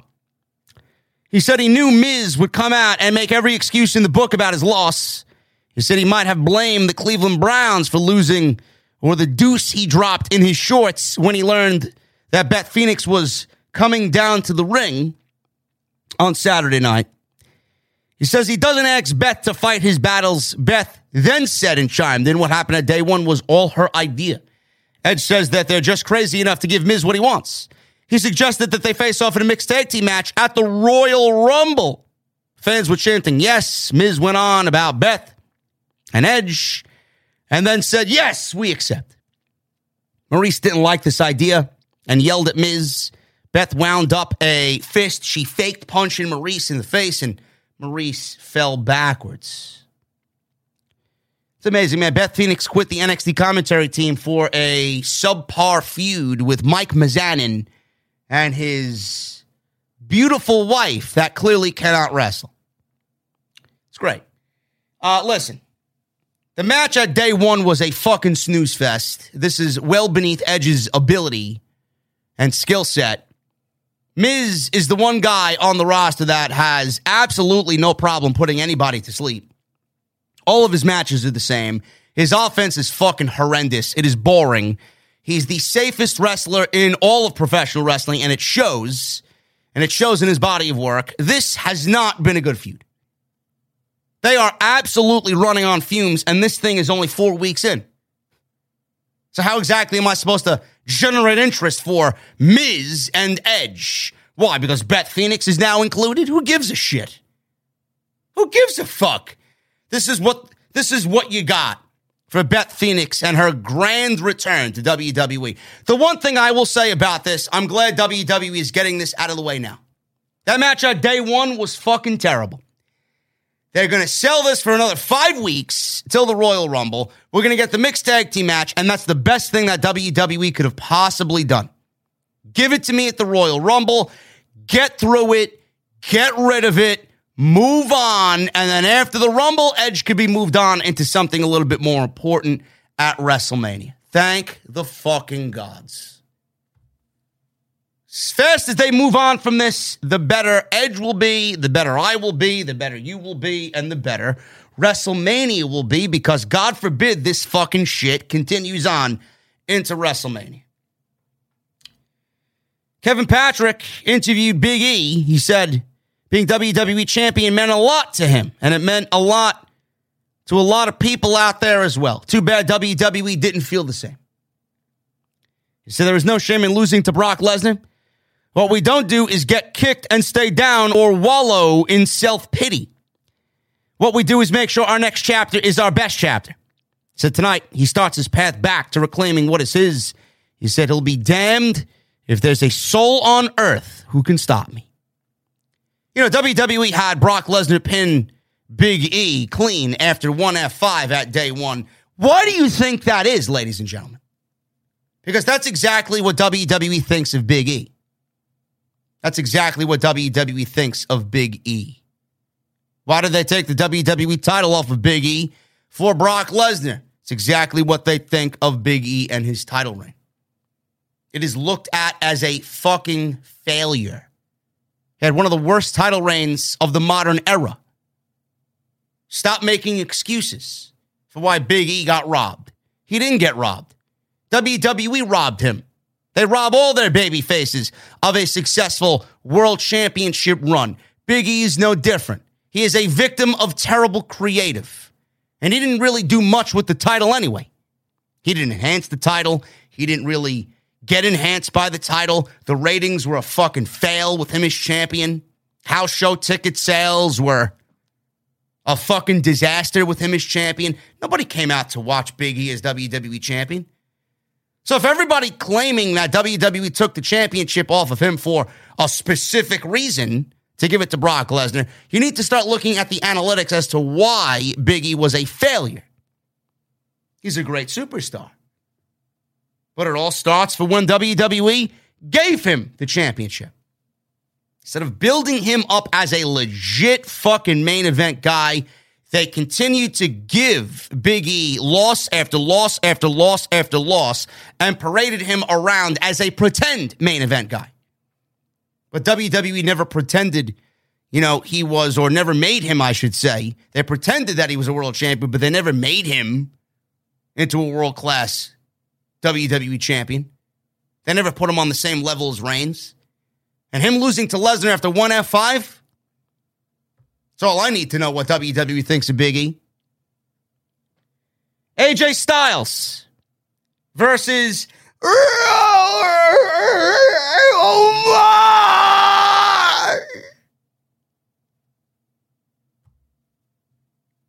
How long did this match go? Five minutes. So they got the three minutes plus two. Omos wins in five minutes. The great Khali 2.0 beat AJ Styles. It's unbelievable. Is anybody happy about this? I'm surprised they gave us the fucking match. I actually thought Grayson Waller of NXT was going to come out and cost AJ Styles this match. No sign of Grayson Waller. Don't know what AJ Styles is doing with Grayson Waller on NXT television. I thought they were building to a match tomorrow night at New Year's Evil, which I will be live for on the channel. AJ got squashed. AJ legitimately got squashed by Omos. He went after Omos's leg on the outside. Back in the ring, Omos gave him a big boot. Styles just fell down after the big boot. Omos went after Styles in the corner. He whipped Styles across the ring. Styles collapsed and hit the ring post under the bottom turnbuckle, hitting the steel post, rolling to the outside. Styles slipped free for a moment, rocked Omos briefly with a forearm back in the ring. Omos lifted him onto his shoulders. Styles slipped free again, set up for a phenomenal forearm. He went for it, but Omos grabbed him by the throat. Styles dropped down, knocked Omos' throat first over the top rope, went back up for the phenomenal forearm leapt at Omos. Omos chopped him out of midair. Omos then lifted Styles, dropped him down with what is probably the worst finisher I've ever seen, and then pinned him one, two, three. Crowd didn't give a shit. Crowd's not emotionally invested. Nobody gave a shit. The fucking video package that WWE gave us before this match was better than the actual match. But that goes to WWE's production team, which is great. Nobody was invested. Nobody gives a shit. Nobody gives a fuck about Omos. So, what exactly are you doing here? What are you doing here? I could absolutely, now hear me out on this, man. I was thinking about this. Omos is clearly getting a singles push, right? Omos is clearly getting a singles push. I don't know what this means for Styles. I really don't. If it's up to me, I'm booking Edge versus Styles at WrestleMania. That's what I'm doing. That's the match I want to see. Either that or Edge versus Owens. One or the other. I would rather Styles, though. Omos squashed one of the best pro wrestlers, not only in WWE, but in the world. Bill Goldberg has one more match left. Bill Goldberg has one more match to his WWE deal. Now, instead of doing the generic Roman Reigns versus Bill Goldberg match in between WrestleMania and the Royal Rumble, which you all know Vince wants to do anyway because he never got it when he wanted to do it. I could absolutely see Bill Goldberg being brought in to put Omos over. I could see them doing that match in Saudi or that being Bill Goldberg's WrestleMania match. Omos versus Bill Goldberg at WrestleMania. Can you imagine that? Can you imagine that? What is Omos going to do at WrestleMania? What? You're going to put him in the ring against two. What I'm fearing is that Omos actually wins the fucking Royal Rumble. Who's going to eliminate Omos in the Royal Rumble? It's got to be someone of equal size. Maybe Walter. Maybe. But Omos is going into the Royal Rumble, and you know WWE is going to give him the record for eliminations. They're going to try and produce a forced Omos push that nobody right now even believes in. Nobody wants it. Nobody believes in it. Nobody gives a fuck about it. So why are you trying so hard? I genuinely could not stand Braun Strowman. But Braun Strowman is infinitely more talented and more charismatic than fucking Khali 2.0 here. What are we doing? This all seems like a waste of fucking time. A waste of time. I gave myself fucking the worst kind of chills even thinking about a Bill Goldberg Omos match at WrestleMania. I'm sorry for yielding or wielding this into existence. I'm sorry I put that out there in the universe. Main event time. Big E, Bobby Lashley, Seth Rollins, Kevin Owens, Fatal Four Way, winner, challenges Brock Lesnar at the Royal Rumble for the WWE title. Before they actually got to the match, We saw a clip air on Raw of Charlotte destroying Lily the doll. It gave me fucking nightmares. They said that they haven't seen Alexa Bliss since Lily the doll was ripped up by Charlotte Flair. They hyped up next week that they would show Alexa Bliss's journey back to Raw. Oh, joy. Oh, joy. I can't wait to see Alexa Bliss back on Raw because that's exactly what the fucking women's division needs. More untalented trash. Great. Here I am. I wanted Oscar. Fuck me. Main event. Fatal four way winner challenges Brock Lesnar. This got 18 minutes, folks. Wow. Wow. That's a lot more than the fucking time allotted to everything else on this show, which was three minutes. This was eight minutes longer. Actually, actually, this was 10 minutes longer than the Fatal Five Way Saturday night with Brock Lesnar. This was very good. Easily the best thing on the show. So we go right to commercial break quickly. Crowd was chanting for Bobby, sprinted towards Owens for a spear on the outside. Owens moved. Lashley crashed with a barricade, the timekeeper's area. He did that on Saturday night as he speared Brock Lesnar through the timekeeper's area. Biggie suplexed Rollins on the mats before clearing the announce table. Owens saved Rollins. Owens and Rollins gave Biggie a power bomb, very Shield esque power bomb through the commentary table. Commercial break. Owens and Rollins continued to team up on Lashley and Biggie. Biggie gave Rollins an STO or a uh, Uranage. Either one. STO is the proper name for it, but it is what it is. Ran into Owens, super kick. Lashley decked Owens down to the mat. Biggie and Lashley gave each other a look and decided to go after Owens and Rollins. Biggie and Lashley chased them through the crowd, up the stairs, into the arena concourse. Biggie slammed Owens through a merch table. Another commercial break. Rollins, Biggie, and Lashley continued to fight in the crowd near the entryway until Owens pulls his best Jeff Hardy impersonation, crashed through all of them by jumping off the concourse ledge down below with a senton. So Owens gave Biggie a senton. Rollins followed with a frog splash. We're back in the ring now. Owens actually didn't break up the cover and watch as Rollins got a near fall.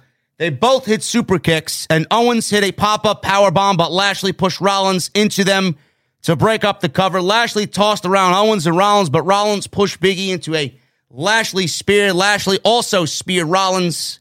Owens tried a stunner, but Lashley blocked it, hit his spear, and pinned Kevin Owens to win the match. One, two, three. Bobby Lashley wins. He's the number one contender for the WWE title. It is now Lashley versus Lesnar, confirmed official for the Royal Rumble. Lashley was all smiles, man. You you you just seen and felt how happy Bobby Lashley was for the opportunity to wrestle Brock Lesnar. He's been asking for this match for years, man. And like I said at the top, this is legitimately one of the biggest matches right now that WWE could still possibly do. There aren't many. There, there really aren't any, honestly. Lesnar Lashley, Lesnar Walter, Lesnar Riddle, maybe, right? I'd love to see Walter Reigns. There's really no major match. Reigns Rock, that's self explanatory. There really isn't any major matches left in WWE. We're getting one of them at the Royal Rumble. Does Lashley win the WWE Championship? Maybe. Paul Heyman definitely could have a say in that. He could fuck over Brock Lesnar and do what he was scheduled to do at day one in the match with Reigns, but in this match with Lashley and Lesnar. Lesnar could be so angry, go into the Royal Rumble, win the Royal Rumble, challenge Roman Reigns. Get back at Paul Heyman, get the title shot against Reigns at WrestleMania. Brock Lesnar could win the match. And we could get a unification match between Lesnar and Reigns at WrestleMania. That would be the more unlikely of the choices WWE goes with, but that is what I think is the best choice in this situation. I do. But we'll see what happens. We will see what happens. I would really like to see WWE go outside their comfort zone. I really would. have Lesnar retain the championship. Roman Reigns and Lesnar go into WrestleMania as both world champions. Have a Royal Rumble winner, have an Elimination Chamber winner. Schedule your matches for night one of WrestleMania and set it up as a unification night. The winners of both of those matches challenge each other on night two of WrestleMania. And it ends up being Lesnar and Reigns, Universal Champion versus WWE Champion, winner take all, unification match, night two, main event of WrestleMania. That's what I would do. I don't know about you guys, but that's exactly what I would do. But Monday Night Raw, man, it was all waiting to see Lashley and Lesnar get their match, and that's exactly what happened. Other than that, the show was a complete and utter fucking failure, as usual. The more things change, the more they stay the same. WWE continues to produce terrible television. Monday Night Raw is just genuinely fucking awful. And I love, I thrive sitting here every week, cutting it down, making everybody look fucking stupid, making the writers look stupid, making the community who fucking supports this steaming pile of fucking garbage look stupid. I love it. I absolutely love it, man. I live for it. Makes me sleep easy at night. Anyway, I hope you guys enjoyed, man. Continue to hit that thumbs up. We got 1,061 likes. 1,200 is the goal, man. If you're in the chat and have not hit the thumbs up, please hit the thumbs up. There had to be something on this live stream tonight that you enjoyed. Show your appreciation by hitting the thumbs up. You guys have not hit the subscribe button yet, please do so. We're almost at 130,000 subscribers, man. Thank you guys very much for all your love and support. And thank you to all the new members on my Twitter wall, man. We're nearing 36,000 on Twitter at JD from NY206 on Twitter and Instagram. Make sure you guys go and check out all the other content as well. Ton of content on the homepage if you guys missed any of the weekend's festivities. And continue to get those super chats in, man. Also, once again, thank you to Honey, my great sponsor for tonight's show. Joinhoney.com slash off the script. It's free, man. Just download it. It's a great way to support me and the show. Super chats, man. Let's start at the top. Gregory Benson with an I 99 super chat. So they let Toni Storm walk away, but somehow catering and this 24 7 title garbage is still a thing. Can we burn that ugly green title already? I wish, bro. I absolutely wish. I can't stand it.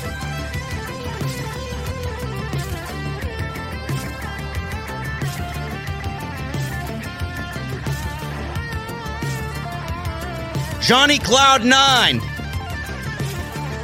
Thank you for re upping your membership, brother. Almost six months. I'll take a PB whiskey on the rocks. Uh, Jesse, make mine a double. Okay?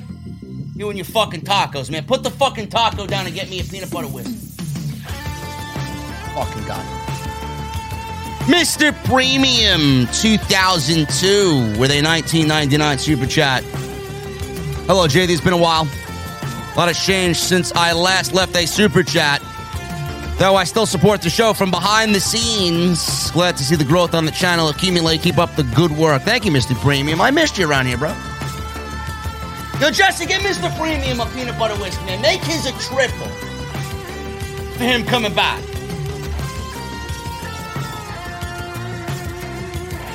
Robert Hall 85 with a 12 month re up. Thank you so much, Robert Hall. Oh shit, the Messiah has arrived. You know it, man. I always arrive in style. Jesse's legit making a taco right now, bro. Put the fucking tacos down, man. You got work to do, bro. Issa is still in Puerto Rico. I can't help that, man. Nobody wants to come back to New York. MGM balling with a 999 super chat. Drinking Estella tonight. You could do better than Estella balling. Should have drank earlier to successfully sit through the 24 7 BS and AJ losing. It's the most boring thing on television. Yeah, man, you're gonna need uh, you're gonna need something stronger than a fucking Stella. I'll tell you that right now.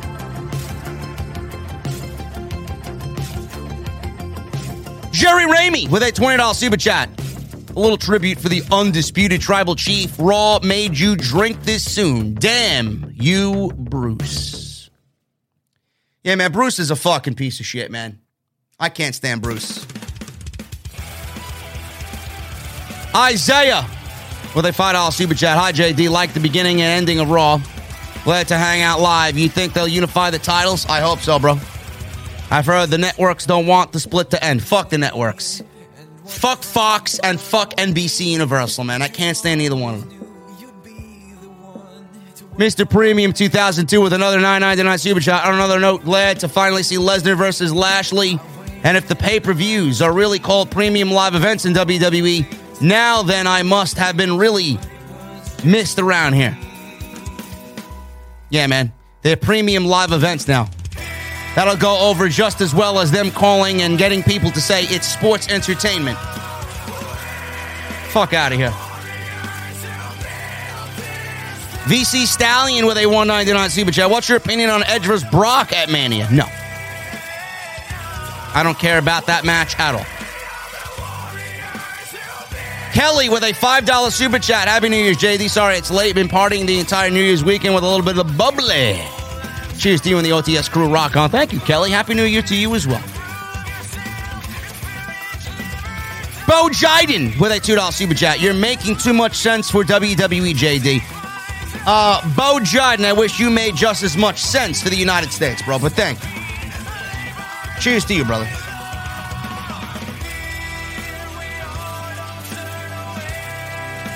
Golden Boy with a $20 super chat. Not saying I don't believe, but what if the COVID by Roman was just to get Brock into the Fatal Five Way and build towards belt versus belt at WrestleMania, since it's in Dallas, a huge venue for money reasons, sales, and merch? So you think WWE faked Roman having COVID?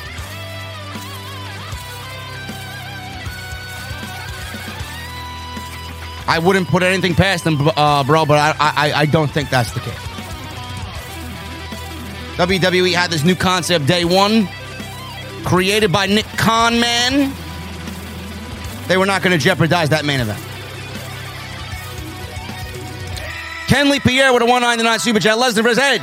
WrestleMania 38 for the WWE Championship. No. No. Edge Styles. That's your WrestleMania Michael with a 199 Super Chat. Rollins and KO versus RK Bro for the tag team titles. Book it. I can see it. In fact, I, I would not be surprised if that is the WWE Raw Tag Team title match at WrestleMania. The Gary Sphere with the $2 Super Chat. Wonder what part timer wins the Royal Rumble this year. I don't know, man. We'll see. We will see, man. Trey Van Garrick with a 499 super chat. Hey, JD, I know you don't like doing it, but it's great to see you do a Raw review. Here's to another great year and one more year of trash Raws and SmackDowns. Uh, Trey Van Garrick, thank you for the 499 super chat. I actually enjoy doing the live streams more than I enjoy watching the actual shows. I do.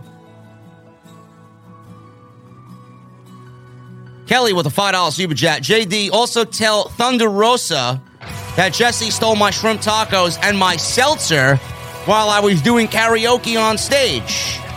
You sang White Zombie Thunder Kiss 65. LOL. Jesse stealing shrimp tacos, I hear, because his tacos that he home makes himself are fucking terrible. Is that why he's stealing your shrimp tacos, Kelly? Jesse, what the fuck is wrong with you, bro? You stealing Kelly's tacos?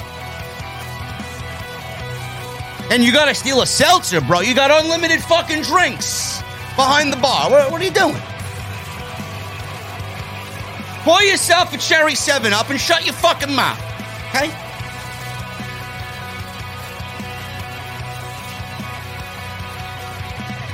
Brandon James Shea with a $4 super chat. On Wednesday night, I go to AEW Dynamite. Good for you, bro. Should be a great show. It's going to be a major show, man. Jesse and I will be live.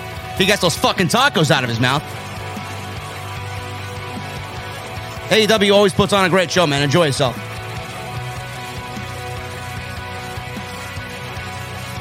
The Undertaker with a $5 super chat.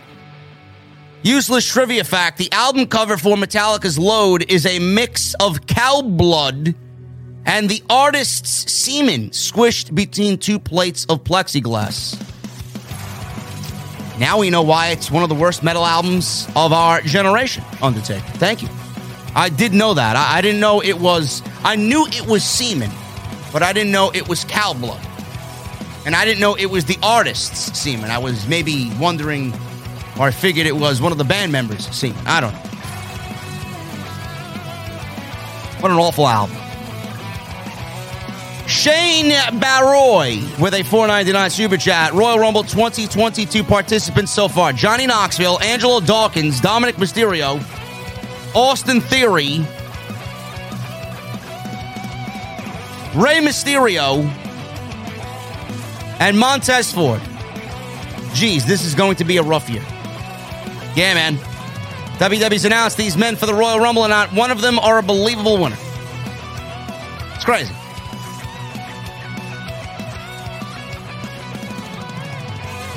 Be Love with a 499 Super Chat. Good stuff tonight, JD. Sipping a White Russian. Sounds good, man. We make some delicious White Russians here in the chat, in the venue. Jesse makes a, a damn good White Russian. You're going to go order it now because he's behind the bar, eating his fucking tacos. Glad we're getting Lesnar vs. Lashley. Wish it was at WrestleMania, but I'll take it. Keep rocking out. LTB for life. Thank you, Beloved.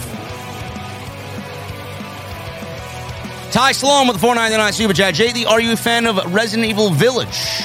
I got it for Xmas. Also, thoughts on Vanguard. Worth getting. And also Battlefield 2042 and Cyberpunk 2077. Ty, I don't know where you were, bro, but we played Village on the second channel.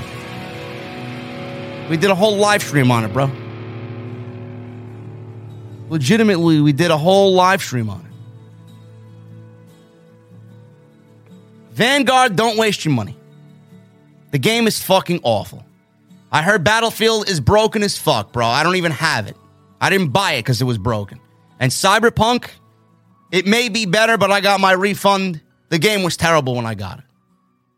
A complete snooze fest. Reverend Davey Thompson with a 10 month re up. Thank you so much, man. Happy New Year, JD. I always love your podcast. By the way, I drink Dr. Pepper. Bro, listen, Dr. Pepper is delicious.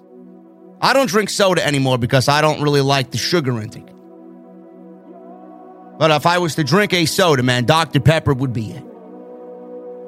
That or cherry 7 Up. Ty Sloan with the 499 Super Chat. Thoughts on Insane Clown Posse's music, since it was a bit metal rap combo. Also, thoughts on Good Charlotte's anthem, still being played today. Bro, I don't listen to Good Charlotte, only pussies listen to Good Charlotte. People with vaginas listen to Good Charlotte. There's no man out there. I'm sorry, Hooligan, if this is you, bro. No offense taken, please. Good Charlotte is a chick band, bro. Get him out of here. We don't listen to that shit here. We listen to shit with balls. Uh, Insane Clown Posse, uh, their music is awful. You want rap rock? You want rap metal? Go listen to Stuck Mojo. Stuck Mojo, Declaration of a Headhunter. Right there. Uh, Est. No, I can't. How, how do I pronounce your name, bro? Jesus fucking Christ. Esato. Esato Fortune. With a Canadian $5 super chat. Is it just me or Raw was never good to AJ Styles? He truly shined on SmackDown. Yeah, there is something to that, bro. It's the Monday Night Raw effect. Troy Turner becomes a member for 13 months. Oh my goodness. Thanks for all you do, JD and Jesse. Steak tacos because he finally wised up and realized that sour cream goes on fucking tacos. Yeah, hear that, Jesse? Uh, sour cream on your tacos, bro. Okay. I don't want to hear. I don't want to hear your. Sour cream on tacos, bro. I'm making. I'm making chicken tacos tomorrow for dinner, bro. I'll take a picture for you. Okay.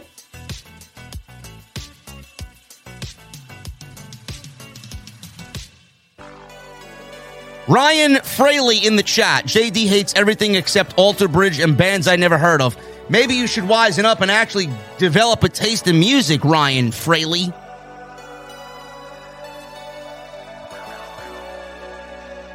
My Spotify is a very eclectic mix of music. The fuck do you know, man? Are you ever in the Mustang driving with me, listening to my music with the windows down and a cold beverage? No.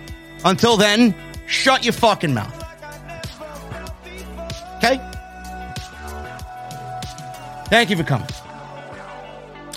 Tribal Chief with a $5 Canadian Super Chat. Can you see Reigns enter the Rumble like Lesnar in 2020 due to no competition, win and face Lesnar at Mania? I honestly can see anyone else, can't see anyone else winning it. Why would Lesnar enter the Rumble if he's the Universal Champion? Eamon Perry with a 499 super chat. JD Lashley was supposed to win the title. He was the only one that got his finishes on Lesnar, two spears and the hurt lock, and almost pinned Lesnar. I don't know what the fuck you're talking about, bro. Lesnar wasn't even supposed to be in the match. Rumor has it Big E was supposed to win the match. Lashley was supposed to win the title. No, he wasn't. I don't know, do you work there? The fuck do you know?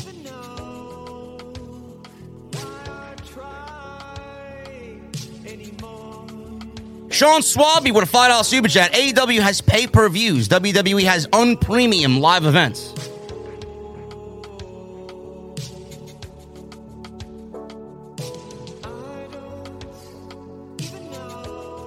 They will always be pay per views to me, man. There's absolutely nobody in human existence that's going to be talking amongst their friends and say, hey, man, are you going to watch that premium live event tonight? That WWE premium live event? No. No, they're going to be talking about WWE pay per view.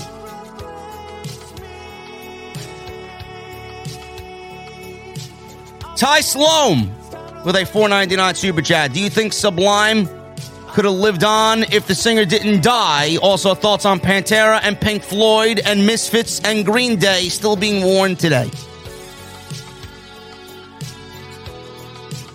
Ty Slom, you know, listen, bro, I, I love you, bro. Thank you for being in the venue. Thank you for your $5 super chat. Sublime, bro, do I look like a fucking stoner to you? I feel like people who listen to Sublime, man, you, you wear your fucking hippie clothes and you smoke your weed and you fucking got your unwashed hair for about six weeks. You go down to the coffee shop, the local coffee shop, and you order your fucking soy vanilla latte, bro. With sugar free vanilla.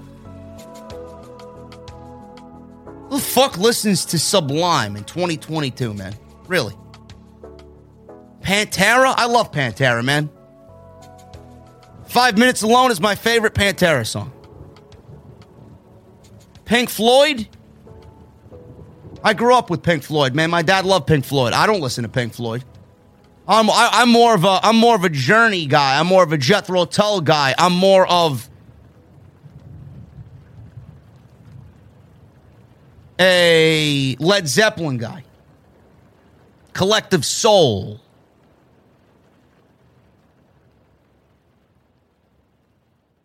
Kansas. Green Day, Green Day sucks.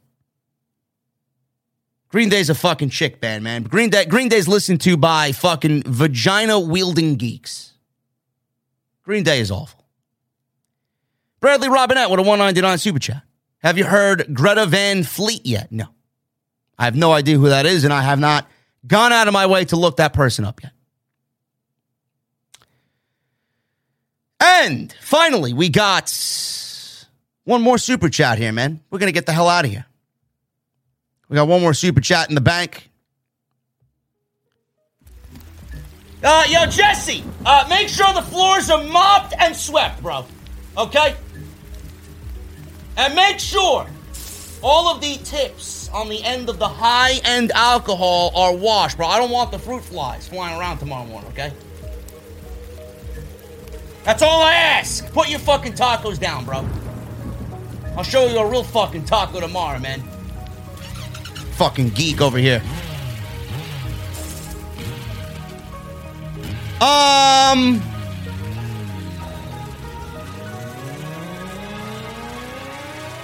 Maybe I should do the super chats from the car. What do you think? Do you think I should do the super chats from the fucking car? Just an idea. Uh, Jared Ford with a $5 super chat. Loving these entrants for the hog who runs the world. I also hope Lady Frost and Kylie Rae will be in it. Can't wait for Dynamite and Impact. Much love. Uh, Jared, there's only eight people in the tournament. We've announced seven. I have no idea who the last entrant is going to be. And Angel Davila with a $5 super chat saying premium live events for premium live event events doesn't sound right, or PLEs for premium live events just doesn't sound right. No, it doesn't. Just like I don't call WWE sports entertainment, man. It's pro wrestling. Pro wrestling. They don't do pro wrestling correct, but it's pro wrestling. Uh, guys, I am about to get out of here, man. Tired, hungry. I need some sleep. We got NXT tomorrow night, man. I'll be live for New Year's Evil.